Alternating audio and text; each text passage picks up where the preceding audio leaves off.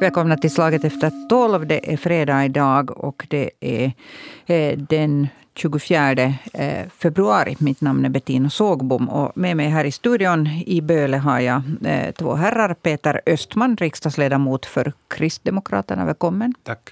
Och Ville Niinistö, EU-parlamentariker för de gröna. Välkommen. Tack. Och det där, eh, ja, eh, vi talar mycket om kärnkraft i dessa tider i Finland. Och en orsak är just den att eh, uppe i Pyhäjoki skulle det byggas ett kärnkraftverk. Det här är ett långtidsprojekt. Det har talats om redan för länge, länge sedan, över tio år sedan. Men sen har det hänt saker på vägen. Och, och nu vet jag att man måste förklara det här och inte utgå ifrån att alla kommer ihåg det här. Men um, Pyhäjoki skulle, det här kärnkraftverket skulle byggas med, med, hjälp av ett tyskt energibolag som heter E.ON. Och år 2014 så hände det en eh, naturkatastrof utanför kusten i, i, i alltså Japans... 2011. 2011 var det, ja. just det. Eh, så, så det där skedde, skedde då en, en tsunami som skadade eh, kraftverket Fukushima.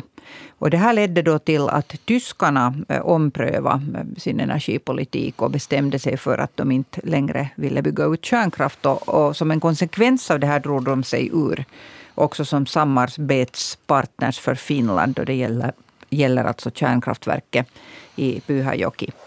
Eh, därefter kom det in en annan eh, partner istället i bilden, visa intresse och det var ryska Rosatom. Okej. Okay. Och här började då en intressant härva för att då uppstod en livlig eh, debatt om det här att huruvida vi kunde ha, ha kärnkraftssamarbete med Ryssland eller inte. Och 2014 så ledde det till att de gröna lämnade regeringen. Jag lämnade regeringen till och med. Ja, du var, du var minister då. Ja. Eh, miljöminister. Ja. Och Peter Östman, eh, som satt i ett regeringsparti då också. Eh, som gruppordförande. Ja, så du tyckte inte heller att det var en så bra idé? Så om vi nu ska börja, nu har vi två stycken. Jag har försökt få, det var, det var ändå så att det röstades igenom det här eh, Rosatom sen till slut, det här eh, samarbetet. Eh, Ingen av dem, jag har inte lyckats få någon hit nu som var en av dem som då förespråkade det här samarbetet. Jag talade i telefon med Jan Vapaavuori som var föredragande minister då, han var näringsminister då. Och, och, och föredrog det här ärendet. Eh, han ville inte, han tyckte att det inte var någon vits att nu, vad är det för vits att gräva i det förgångna. Men jag skulle gärna ha, ha pratat med honom ändå att få höra lite att hur man resonerar, hur man tänkte då. Men om vi börjar med Peter Östman. Eh, varför motsatte du dig det här samarbetet? Ja, jag minns nog att jag gick en väldigt hård kamp med mig själv, för jag hade ju lite annan syn på kärnkraften, till exempel de, det gröna. Jag var inte konsekvent emot kärnkraft, men jag såg det här som ett, ett riskobjekt och jag, hela den här den här processen, åtminstone då inför det principbeslut som vi skulle fatta 2014, så, så var väldigt farsaktig. Ville minns ju säkert tidigare, det var väl en annan omröstning som togs redan 2010, då jag ännu inte, mm. inte var, var i riksdagen, men Ville kan då mm. redogöra för det. Men, men jag har ett minne av att, att där på slutrakan så drog sig Fortum ur, Valio drog ur och så helt plötsligt så dyker ett kroatiskt bolag upp, eller som var registrerat i, i Kroatien. Men det här var ett år senare, i det andra stadiet. Så, 2014. Som 15. Sa, det var, 15, ja. ja. Det var så var det. ja.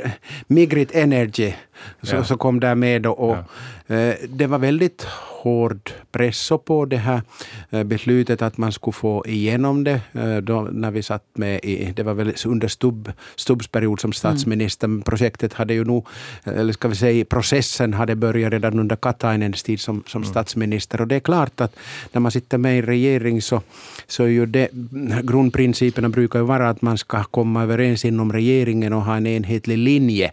Men samtidigt så just när det gäller kärnkraften så har den ju uh, av gammal hävd så har det varit lite sådär av en samvetsfråga. Att det har varit då upp till enskilda ledamöter hur man vill rösta. Men eh, tänker man då på min bakgrund från från företagarkår och eh, egenföretagare tidigare och med kontakter i näringslivet så nog fanns det en väldigt eh, hård press i, i Österbotten på att jag måste rösta för det här projektet. Så, så det ledde förstås till att, att det, var, det var en tuff kamp. Men eh, avgörandet var just det här att jag bedömde att ha en rysk ägare med så stor andel i ett, ett, ett kärnkraftsprojekt, så det, det såg jag som en uppenbar risk på längre sikt och, och jag röstade då emot. Mm. Eh, Ville Niinistö, jag, jag vet att kärnkraften är en sån här känslig fråga för de gröna. Eller ska vi säga, det har varit en sån smärtpunkt under åren. Och, och, där har också opinionerna svängt ganska mycket. Många av de yngre gröna nu för tiden är, är pro-kärnkraft. Då på den tiden var det mera ett tvisteämne. Och nu såg jag till exempel eh, ordförande för utrikespolitiska utskottet i riksdagen, alltså Halla-aho, igår bli intervjuad av, av Hapala TV. Och där så, där så passade han ju på direkt att, att nog säga att, no, att han är ju hemskt mycket emot det här och han har konsekvent varit emot mot det här eh, ryska kärnkraftverk. Men, men att, att de gröna de har ju motsatt sig all kärnkraft. Och, och det där, eh, så, så nu, min fråga till dig är att, att hur mycket handlar det om kärnkraft då, eller hur, hur mycket handlar det om rysk ja. kärnkraft? Jag tycker det här eh, diskussionen känns ganska som mobbning mot oss gröna. För, för äh, vi var konsekvent i 2014 i det att vi sa att för Fennovoima hade ett tillstånd för ett annat reaktor. Mm. Och då när Vapavuori började köra 2013 inom regeringen att, att vi ska ändra det här till Rosatom och det, och liksom det, det behövs inget nytt tillstånd, de mm. har redan ett tillstånd. Vårt främsta argument varför det här är ett nytt tillstånd är mot regeringsprogrammet och varför det inte då ska ges automatiskt att vi ska vara emot det var geopolitiska skäl. Rosatom är ett helt annat sorts bolag än det som Fennovoima hade fått tillstånd till. Det här var min huvudargument. Jag har bakgrund som utrikespolitisk forskare. Jag har forskat Rysslands utrikespolitik och det här argumentet använde vi i, när vi lämnade regeringen, att det här påverkade vårt beslut. Eh, det använde vi i eh, riksdagen och Rastynkynen pratade om att det här är liksom ge Putin, Putins reaktorinflytande inom EU och vi går åt fel håll. Det här använde också jag i offentlighet. Och statsminister Stubb kallade det russofobi. Jo, jag minns. Och, och jag har inte eh, liksom... Jag tycker de ska skämmas faktiskt, för att, att vi förstår att andra var, det var en majoritet för kärnkraft i riksdag, äh, riksdagen och regeringen. Uh, men vi tyckte att just i den här frågan borde vi vinna både i regeringen och riksdagen den här debatten, just för att Eh, Eh, och vi sa tydligt, det här handlar inte om kärnkraft. Det här handlar om att om vi ger ett tillstånd till Rosatom eller inte. Jag har sagt det, sagt det i riksdagen och Rastynkynen har sagt det i riksdagen. Men de lyssnar inte på oss. Mest på grund av att Jan Vapaavuori hade bestämt att näringslivet vill ha det här reaktor på grund av att, inte för att någon tyckte att det var ekonomiskt lönsamt. Det tyckte de inte, för att många privata bolag hade då lämnat redan Fennovoima. Det var mest kommunala bolag kvar. Men att privata bolag ville att äh, staten kör på med, med Fennovoima för att hjälpa marknader i Ryssland. Det var mm. det huvudskälet som ingen argumenterade öppet offentligt, men det var skälet varför Vaparvuori tryckte på. Och jag tyckte det var Därför kallade jag också att det här är någon sorts nyfinlandisering och jag fick mycket kritik för det. Jag kallade det ofosterländskt av vissa, för att jag tyckte att, att, att det var oacceptabelt att ministrar sa att det här är bara energipolitik, det finns inga geopolitiska frågor som ska ta hänsyn till. Och jag har senare hört att även Supo då hade tyckt att man borde ha prövat det här eh, säkerhetspolitiska sidan. Såklart så som gröna, vi argumenterar också att varför det här inte behövs, att vi kan också bygga förnybar energi, att vi behöver inte det här för energiskäl. Visst var vi emot kärnkraft då också, men det här var äh, exceptionellt dåligt eh, projekt, som vi också kallade så då. Så att jag, jag, jag tyckte det var orättvist mot oss att ingen lyssnade på oss i regeringen, då tystade ner kritiken. Att det var två partier som lyssnade på geopolitiska risker. Det var Kristdemokraterna och SFP. Och mm. där röstade många emot projektet på grund av det här som, som Peter säger, och jag har respekt för det. Men, men att Samlingspartiet tystnade hel, det, här, det här hela ner, så det har jag ingen förståelse för. Jag skulle så gärna haft någon samlingspartist med här, det var därför jag också men ringde. De röstade ju nästan alla för, men, tre ja, emot ja, men Jag skulle gärna haft den här diskussionen nu på nytt här också, för du kallade för att det var mobbning av de gröna. Men det är klart att, att eftersom ni hade tidigare eh, profilerat er, och nu talar jag om tidigare, så är det ju ett lätt vapen att ta till att säga att, ja, att ni motsätter er. Eh, visst. Det är ju mobbning att de inte lyssnar på mm. vad, hur vi argumenterade. Mm. Att vi använde samma argument som säkerhetspolitiska experter i Finland, som många av dem sagt till mig att, att, att det var helt oärligt av dem.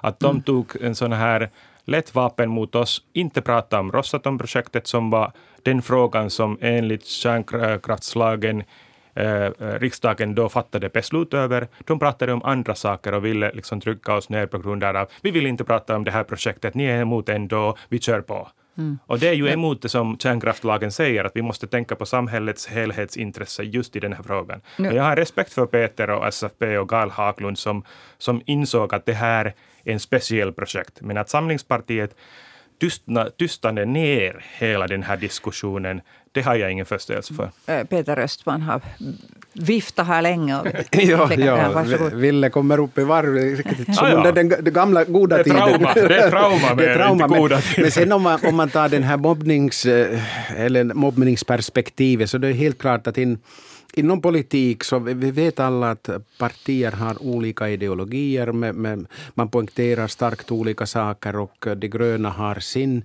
eh, ideologi som, som de, de tror på och en linje som de kör och det har jag respekt för. Och vi har aldrig deltagit. Mm. Jag tror att Ville inte minns att vi skulle ha på något sätt i något sammanhang använt några mobbningstalturer, varken i plenisalen eller eh, i de offentliga rubrikerna. Eh, men ville följa nog med politiken så bra också, så nu, nu tror jag att då, då också kan erkänna att i många andra sammanhang så har då Kristdemokraterna också varit mobbningsoffer ja, ja. på grund av vår starka ideologiska eh, värde, värdegrund. Eh, så jag tycker att, att vi ska kanske tona ner det. Eh, det som jag då minns av den här debatten, att inte var det ju enbart Samlingspartiet som drev den här frågan så starkt, utan nu fanns det ju inom Centerpartiet, trots att de var i opposition under ja. den perioden, så det drev ju väldigt starkt den här frågan. Och och det var Pekkarinen som bara körde på 2010 för det, så han fortsatte Pekkarinen körde då, så fortsatte det under den här Katainen-regeringsperioden, trots att de var i opposition. Nu minns jag inte exakt hur många av centerpartisterna som, som vågade rösta annorlunda, men, det var de, de 28 flesta, äh, för, 8 emot. Jag ja, så de flesta, mm. en stor majoritet röstade för. Då kan man ju då fråga sig, vad var argumentet? Jo, det var ju helt enkelt ekonomiska argument, mm. ekonomiska intressen. Tänker man på norra Österbotten som ett starkt centerområde område så, så ja. ville de ju ha det här projektet i, igång. Och Centern har alltid haft lite svagt Rysslands kritik, om man säger så här snällt. No, det, ja, vi ska inte mobba, men ska vi säga eh, åtminstone så till en viss del lite för naiva ja. och, och trott att ja, det allting är okej på andra sidan vår östra gräns, att vi ska sköta kontakterna väl,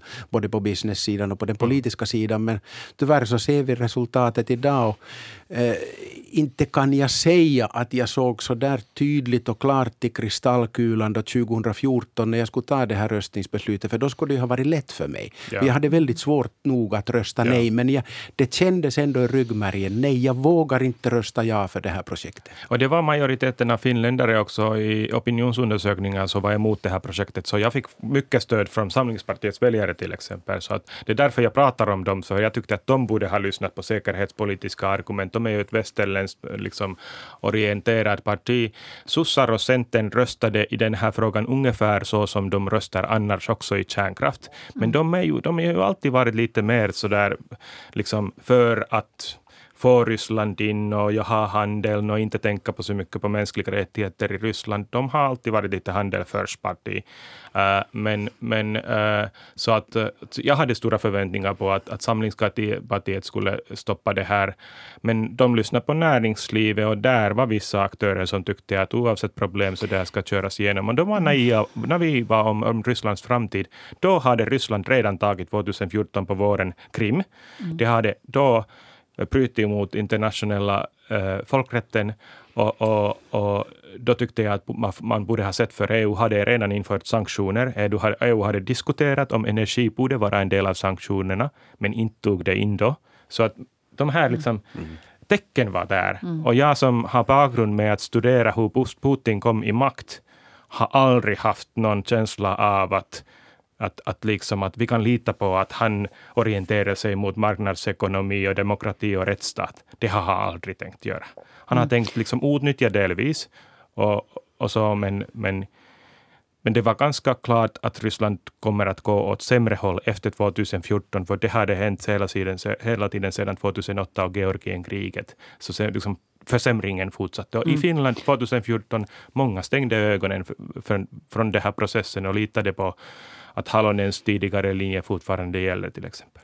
Peter Östman. Ja, nu kommer vi ju in på det här, ett lite intressantare spår. Att, att då redan 2014 så pratade man på EU-nivå om, om man skulle ta då energin med på den här sanktionslistan. Men man har velat från och till och nu då, nu då igår så, så, så kom man egentligen lite mera till skott och, och för några dagar, dagar sedan så då beslöt då för tyska förbundskanslern att man sätter det här Nord Stream 2 på, på is. Ja. Och, och det är ju egentligen mycket det här som det är frågan om, att, att eh, Europas energiförsörjning är på spel.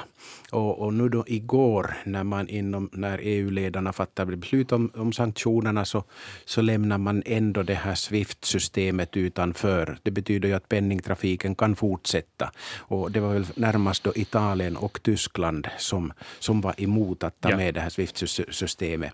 Eh, jag skulle gärna höra, Ville, vad tycker du? Att, att borde man ha varit hårdare och i så fall, om, om man skulle ha varit hårdare här och strypit kranarna på, på, på alla områden, vad leder det till när vi tänker på vår egen energiförsörjning och när vi tänker på den europeiska energiförsörjningen eh, och när vi tar då en, in en aspekt till, alltså de här eh, tuffa klimatmålen som vi har Statsminister Marin sa igår att vi ska vara beredda att betala det pris som det här kommer att kosta. Mm. Eh, så eh, läser du in någon tolkning där att regeringen idag skulle vara öppen för att öppna upp lite, eh, till exempel när det gäller hur, man, hur man ser på LNG, alltså flytande naturgas, och när det gäller stenkol och när det gäller torven. För hur ska vi klara den egna ja. energiförsörjning över en övergångstid? Um, det här är en bra fråga. Jag tycker att EU borde vara... Det var vara... många frågor. Ja, bra helhets... det är en liksom, frågetimme där. Ja, jag tycker EU måste vara tuff här och jag tycker att det var därför också Finland borde tydligt säga att Fennovoima Rosatom läggs ner. Jag tycker också faktiskt, Lintilä sa väl igår att, att han tänker inte ge byggnadstillstånd. Mika Lintilä som alltså är näringsminister. Ja, ja. för tillfället tycker han att det har inte möjlighet att, att få ett tillstånd, men han sa inte att vi ska stoppa det. Och jag säger att enligt lagen, vi har en möjlighet att i regeringen man har möjlighet att stoppa det direkt, för de har inte följt de instruktioner som de fick i sitt eh, principbeslut. De borde ha eh, eh, sökt byggnadstillstånd 2015 det var sex år sedan, de har inte klarat av det. Så det finns alla som här tekniska skäl också att säga att, att de har inte visat att de kan bygga det. Och sen kan man också säga att, att, att utvecklingen, för att i byggnadstillståndsprocessen finns det också det här samhällets helhetsintresse har ett juridiskt värde också där, värde också där även om principbeslutet är gjort. Så man kan stoppa det ner, tycker jag, helt enligt lagen utan nya lag. Men med ett speciellt lag kan man det också göra. Att, att det finns olika sätt. Där är vi helt överens. Ja. Så att, att man borde göra det. Men när det handlar om EU-beslut så tycker jag, och jag, har, jag jobbar för energifrågor i, i Europaparlamentet, i industriutskottet, så, så jag har jobbat för i flera månader att EU ska bygga upp LNG-importerna eh, från, från eh, Nordamerika. Det har gjorts. Så, så nu är läget så Joe att, Biden nämnde det också ja, faktiskt. EU har mm. importerat mm. uh, många gånger mer LNG från USA USA och Kanada i sista månaderna. EUs reserver för gas är tillräckliga för det här vintern nu. Och vi får importer mer därifrån än tidigare, så Rysslands gasandel är inte så stor som det var förr. I princip kan vi stoppa det helt och hållet nu. Nästa vinter kommer bli svår, så att, att stoppa det helt och hållet, därför Tyskland och, och Italien har problem här. Men jag tycker att vi borde tydligt visa att vi drabbar, äh, drar ner allt energisamarbete, så inte kärnkraftsbränsle från Ryssland. Vattenfall bestämde det här redan igår. Eh, inte Rosatom Fennovoima-projekt, eh, så lite gas som möjligt, så lite olja som möjligt. Där finns alternativ, det finns eh, Norge, det finns eh, arabländer. Det kan höja lite pris, eh, men eh, i Finland, det positiva i alla fall är att att vår elförsörjning och värmeförsörjning är ganska bra så som det är. Så den problemen är på bränslesidan och trafiksidan som, som vi har. Och där tror jag att om, om man säger till finländare att är du beredd att stoppa Putins eh, krigspolitik nu Eh, och det kostar lite kanske. Eh, och om alternativet är att den fortsätter och han stoppar inte i Ukraina, att det blir en ny kalla krig. Jag tror inte att finländarna vill ha det, så jag tycker att vi måste bli så tydliga till Putin att han lyssnar bara på makt. Så att, att våra åtgärder måste vara så starka att han har ingen alternativ än att dra sig tillbaka eller att det blir någon ja. äh, skifte i, i makten. Får komma mm. emellan här, om jag skulle lite ännu precisera då den där frågan där, att så här långt är vi helt, ja. helt på samma linje och helt överens, men att, att äh, det här att säga att det får, det får kosta, så vi vet ju redan att, att äh, priset på energi och bränsle i Finland är hög och med den här krisen så kommer det absolut Delvis att... faktiskt på grund av ryska påverkan redan tidigare. Exakt, ja. Och det betyder att vi, vi har, ska vi säga, ser vi längre bakåt i tiden så har vi, vi har varit för naiva när det gäller energiförsörjningen i hela Europa och också i Finland. Men, men just nu då när det gäller äh, stenkol, LNG och torven mm.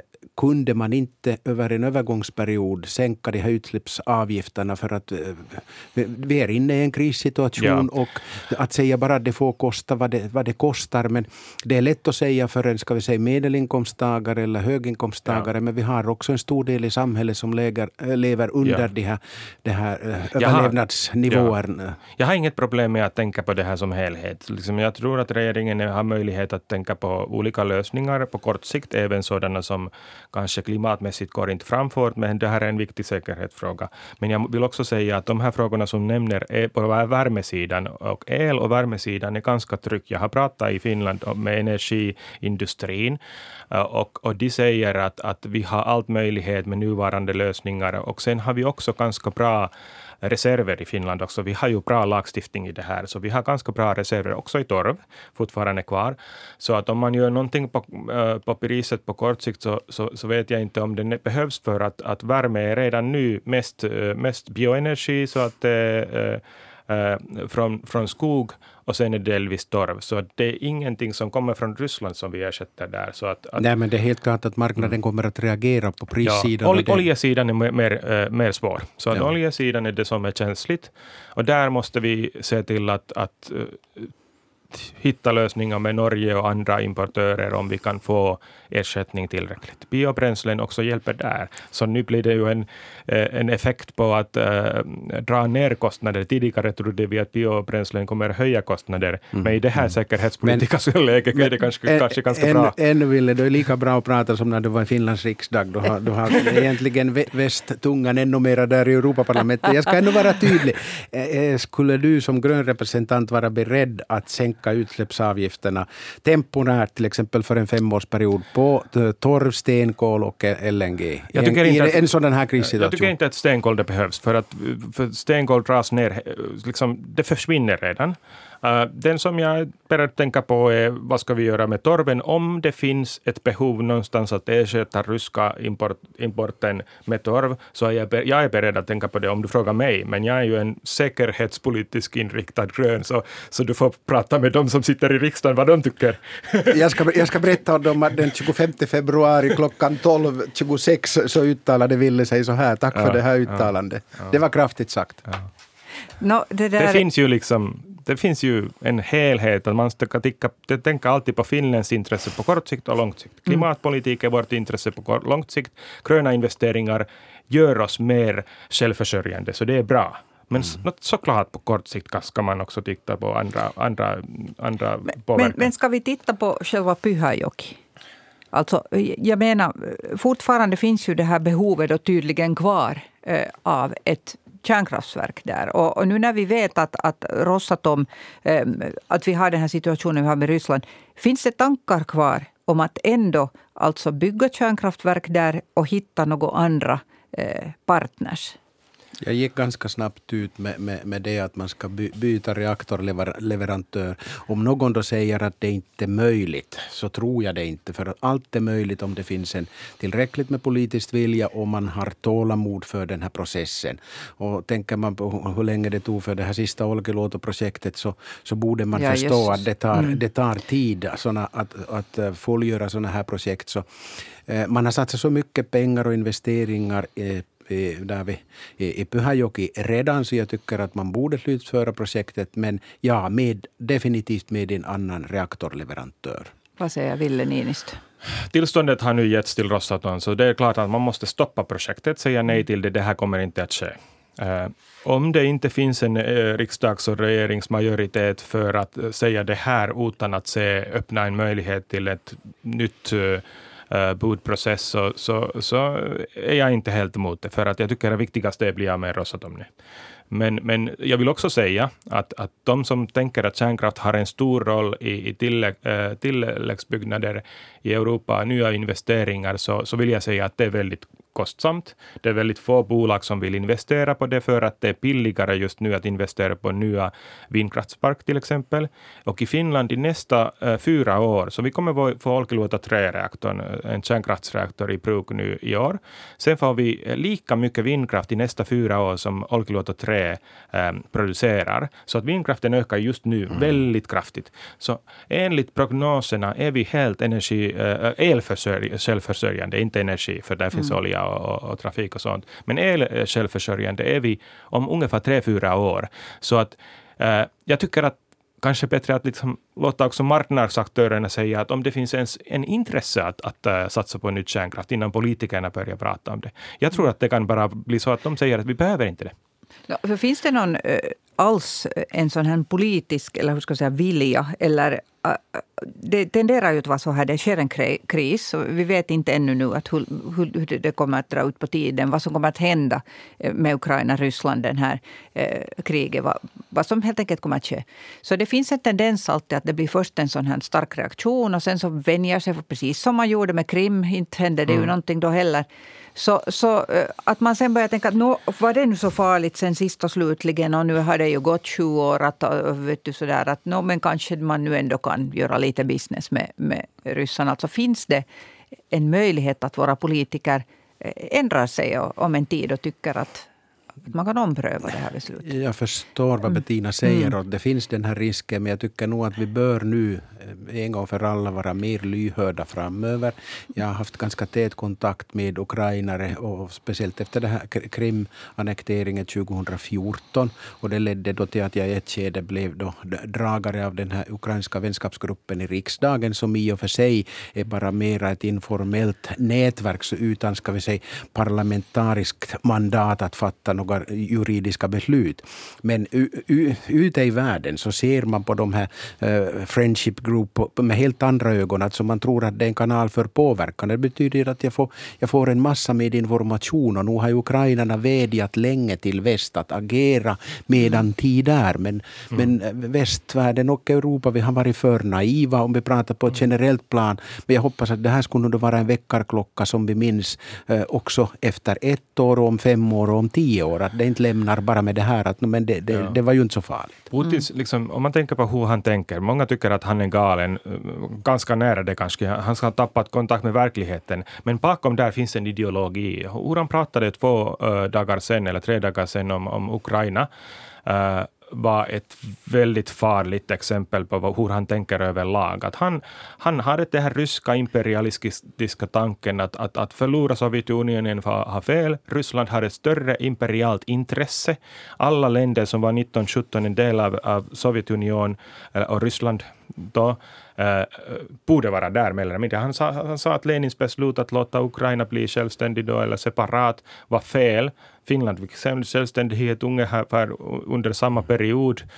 Jag tycker att det var klart att han har inget eh, liksom, vilja att låta baltiska länderna vara i, i, fred och ingen positiv syn på Finland när det handlar om det här heller. Vi har klarat av med Putin med, med, med liksom bra bilateral kontakt tack vare att, att vi har, vi har liksom haft bra ledarskap politiskt. Mm. Men att, att hans tänkesätt är farligt även för, för Finland, alla icke-allierade länder mellan, mellan Nato och, och Ryssland. Så du säger som Peter Östman också säger här nu att det, det är skäl att komma ihåg det här också sen när läget Precis. lugnar ner sig. Och Biden mm. sa att... Ja. Äh, Putin, och oberoende om ja. det är Putin som sitter vid makten ja. om fem eller tio ja. år. Biden sa också att Putin är nu en icke-person. Att han ska mm. inte ha möte med honom. Så ja. det här kommer inte gå tillbaka. Det blir en isoleringspolitik och nu är det ju viktigt. Jag tycker att EU borde isolera Putins Ryssland så kraftigt och så fort som möjligt. Låta lite kanske handel gå i några liksom ämnen som är väldigt svåra att stoppa direkt. Men att vi måste dra ner och tänk, liksom, se till att vi gör det tidigt för att, att att jag tror att hans krigspolitik kommer att fortsätta. Hur han tänker komma ut från Ukraina-krisen på något sätt att behålla sitt internationellt eh, inflytande, så, så det, har, liksom, det finns ingen annan möjlighet att han tänker att deras imperium ska bli mm. självförsörjande och det blir ett nytt kalla krig. Nu har vi talat om kärnkraft, men, men jag tänkte faktiskt komma in här på Nord Stream också, alltså den här gasledningen som, som nu är lagd på is som sagt. Och det fanns ju de som nog hade också försökte yttra eh, varningens ord om den också, att vi gör oss nog beroende här nu mm. av. Och, och, eh, det känns nog som att eh, de också inte nu har tystats ner, men att inte har man nu heller riktigt kanske lyssnat på den kritiken. Det är bara en känsla jag har. Nu mitt i allt så är alla nog intresserade. Där måste men, jag ärligt medge, medge att jag har inte varit aktiv i den mm. debatten tidigare, men jag har haft mina dubier om, om Nord Stream 2 också, men jag har inte så att säga haft politiskt mod att öppna upp den, den diskussionen, närmast också på grund av att det är mera fråga om en, om en fråga för, för Tyskland som är den mest mm. drivande parten där. Men, men det är helt klart att där, där bevisar det igen att vi har varit för blåögda och naiva och trott allt för länge. Sen är det här äh, Scholz Scholz uttalande så kunde jag nog läsa in att, att det var ju inte så definitivt det här beslutet att man, man använder ordet att man sätter det på is. Det betyder ju att ja. frågan kommer upp på nytt då vid, vid lämpligt tillfälle. Men hon tycker ju att, att Tyskland borde se över sin egen energiförsörjning också på andra områden än enbart att de skulle förlita sig på Nord Stream 2. Mm. Ja, jag har pratat länge för att Nord Stream 2 ska stoppas och jag har samarbetat med tyska gröna och faktiskt gröna runt omkring Östersjön, för vi har samma åsikt alla. Och, är det också alltså just av geopolitiska orsaker? Ja, av geopolitiska mm. orsaker. Baltiska länder, Polen, varit, alltid tyckt att det är en säkerhetsfråga. Sverige har alltid tyckt att ja. det här är en säkerhetsfråga. Jag har sagt det även när jag satt i riksdagen att det här är en säkerhetsfråga. Men, men i Finland ingenting är en säkerhetsfråga när det handlar om Ryssland. Så har det varit tidigare. Och vi måste ändra på det där. Det är, det är någonting som kommer från från det här eh, finlandiseringstiden.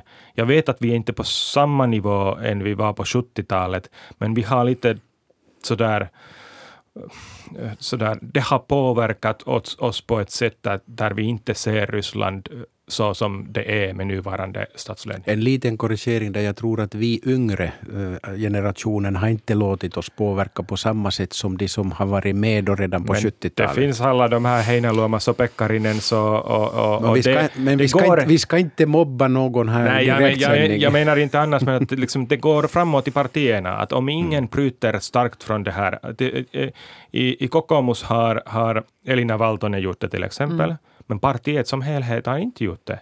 Kokoomus var en del av det här, Samlingspartiet var en del av det här i, i 2014 som tydligast sa att, att det finns ingen geopolitisk risk här. Det här är bara energipolitik och till och med statsministerns Stubb som är den där liksom västerländsk EU-kille som annars är kritisk mot Ryssland sa att vi måste förstå att handeln är något som vi gör i ett internationellt värld med alla. Att det är lika bra att det är ryskt eller att det är svenskt mm. eller, eller kinesiskt eller, det, eller det, tyskt. Det uttalandet kommer, kommer jag nog ihåg. Ja. Det var, alltså, nu måste vi ju under, understryka att det finns många samlingspartister nog nu som, som är geopolitiskt och alltså säkerhetspolitiskt intresserade. Atte Kaleva, eh, ja, ja. Wille Rydman. Eh, och det är men nu är, det, nu är det ju inte med här i sändningen så vi ska inte prata om dem. Mm. Tiden tar väl slut men vi kan inte, vi kan inte, vi kan inte föra NATO-diskussion men där så, mm. så kan diskussionen lätt i det här läget bli också för, alldeles för svartvit och olika politiker vill profilera sig väldigt starkt i den frågan men där skulle jag nog förlita mig på, på vår statsledningslinje att man ska inte vara ute efter snabba rubriker och göra förhastade ja. uttalanden för det är en fråga som måste eh, förberedas förberedas grundligt och egentligen så skulle, skulle jag säga där att när tidningarna frågar att är du beredd att starta en snabb process nu, så den processen har ju varit redan igång några år utan att eh, vanliga medborgare kanske inte har märkt det för att eh, det finns ju tre nivåer. En del är man full medlem eller så har man en partnerskap med NATO eller så är man inte alls engagerad och Finland ligger där på, på nivå två. Ja. Så ja, processen NATO, är igång NATO har ju kallat till toppmöte idag och där finns faktiskt nu både Finland och Sverige representerat accepterat ja. trots att inget dera är ett NATO-land. därför, mm. ja, därför har jag också öppet pratat nu i flera månader för det här coolt, coolt ljus till NATO-medlemskap. Precis därför att jag tycker att den här offentliga debatten också, måste också börja. Men sen har jag också sagt att det här behöver en, en, en bred överenskommelse mellan partier och bland finländare. Och att säga att vi ska göra det nu idag eller imorgon, så det är på ett sätt liksom gör en konflikt mellan oss, att vi mm. måste skapa finländare ihop här. Att då när vi sen möjligen och ganska sannolikt kommer att göra det här beslutet, att vi är beredda tillsammans att göra det, att vi inte är i konflikt med, med varandra. Mm, att vi inte, inte... Det där skriver jag under. Ja. Men då var det ju en eh, positiv not att sluta Ja, Peter tycker lika i många frågor faktiskt. Det är inte Gröna och Kristdemokraterna som är alltid emot varandra. no, inte, inte minns jag att vi skulle ha slått tidigare heller. Tack. Det var, det var skönt med ett gott skratt här idag också. Det är tunga tider annars. Och, och det där faktiskt, eh, eftersom jag nu befinner mig i direktsändning så kollar jag här rubrikerna som kommer in och här talas det nu om, om eldstrider eh, i, inne i Kiev. Så att vi hör säkert mer om det här i nyheterna här som kommer på här klockan ett. Eh, Ville Niinistö eh, EU-parlamentariker för De gröna eh, och Peter Östman, kristdemokratisk eh, riksdagsledamot. Tack för att ni deltog i den här diskussionen idag. Och, och den lär ska fortsätta länge Tack. ännu. Tack så mycket. Eh, och mitt namn är Bettina Sågbom. Jag önskar er en trevlig fortsättning på dagen och ett skönt veckoslut. Hej då.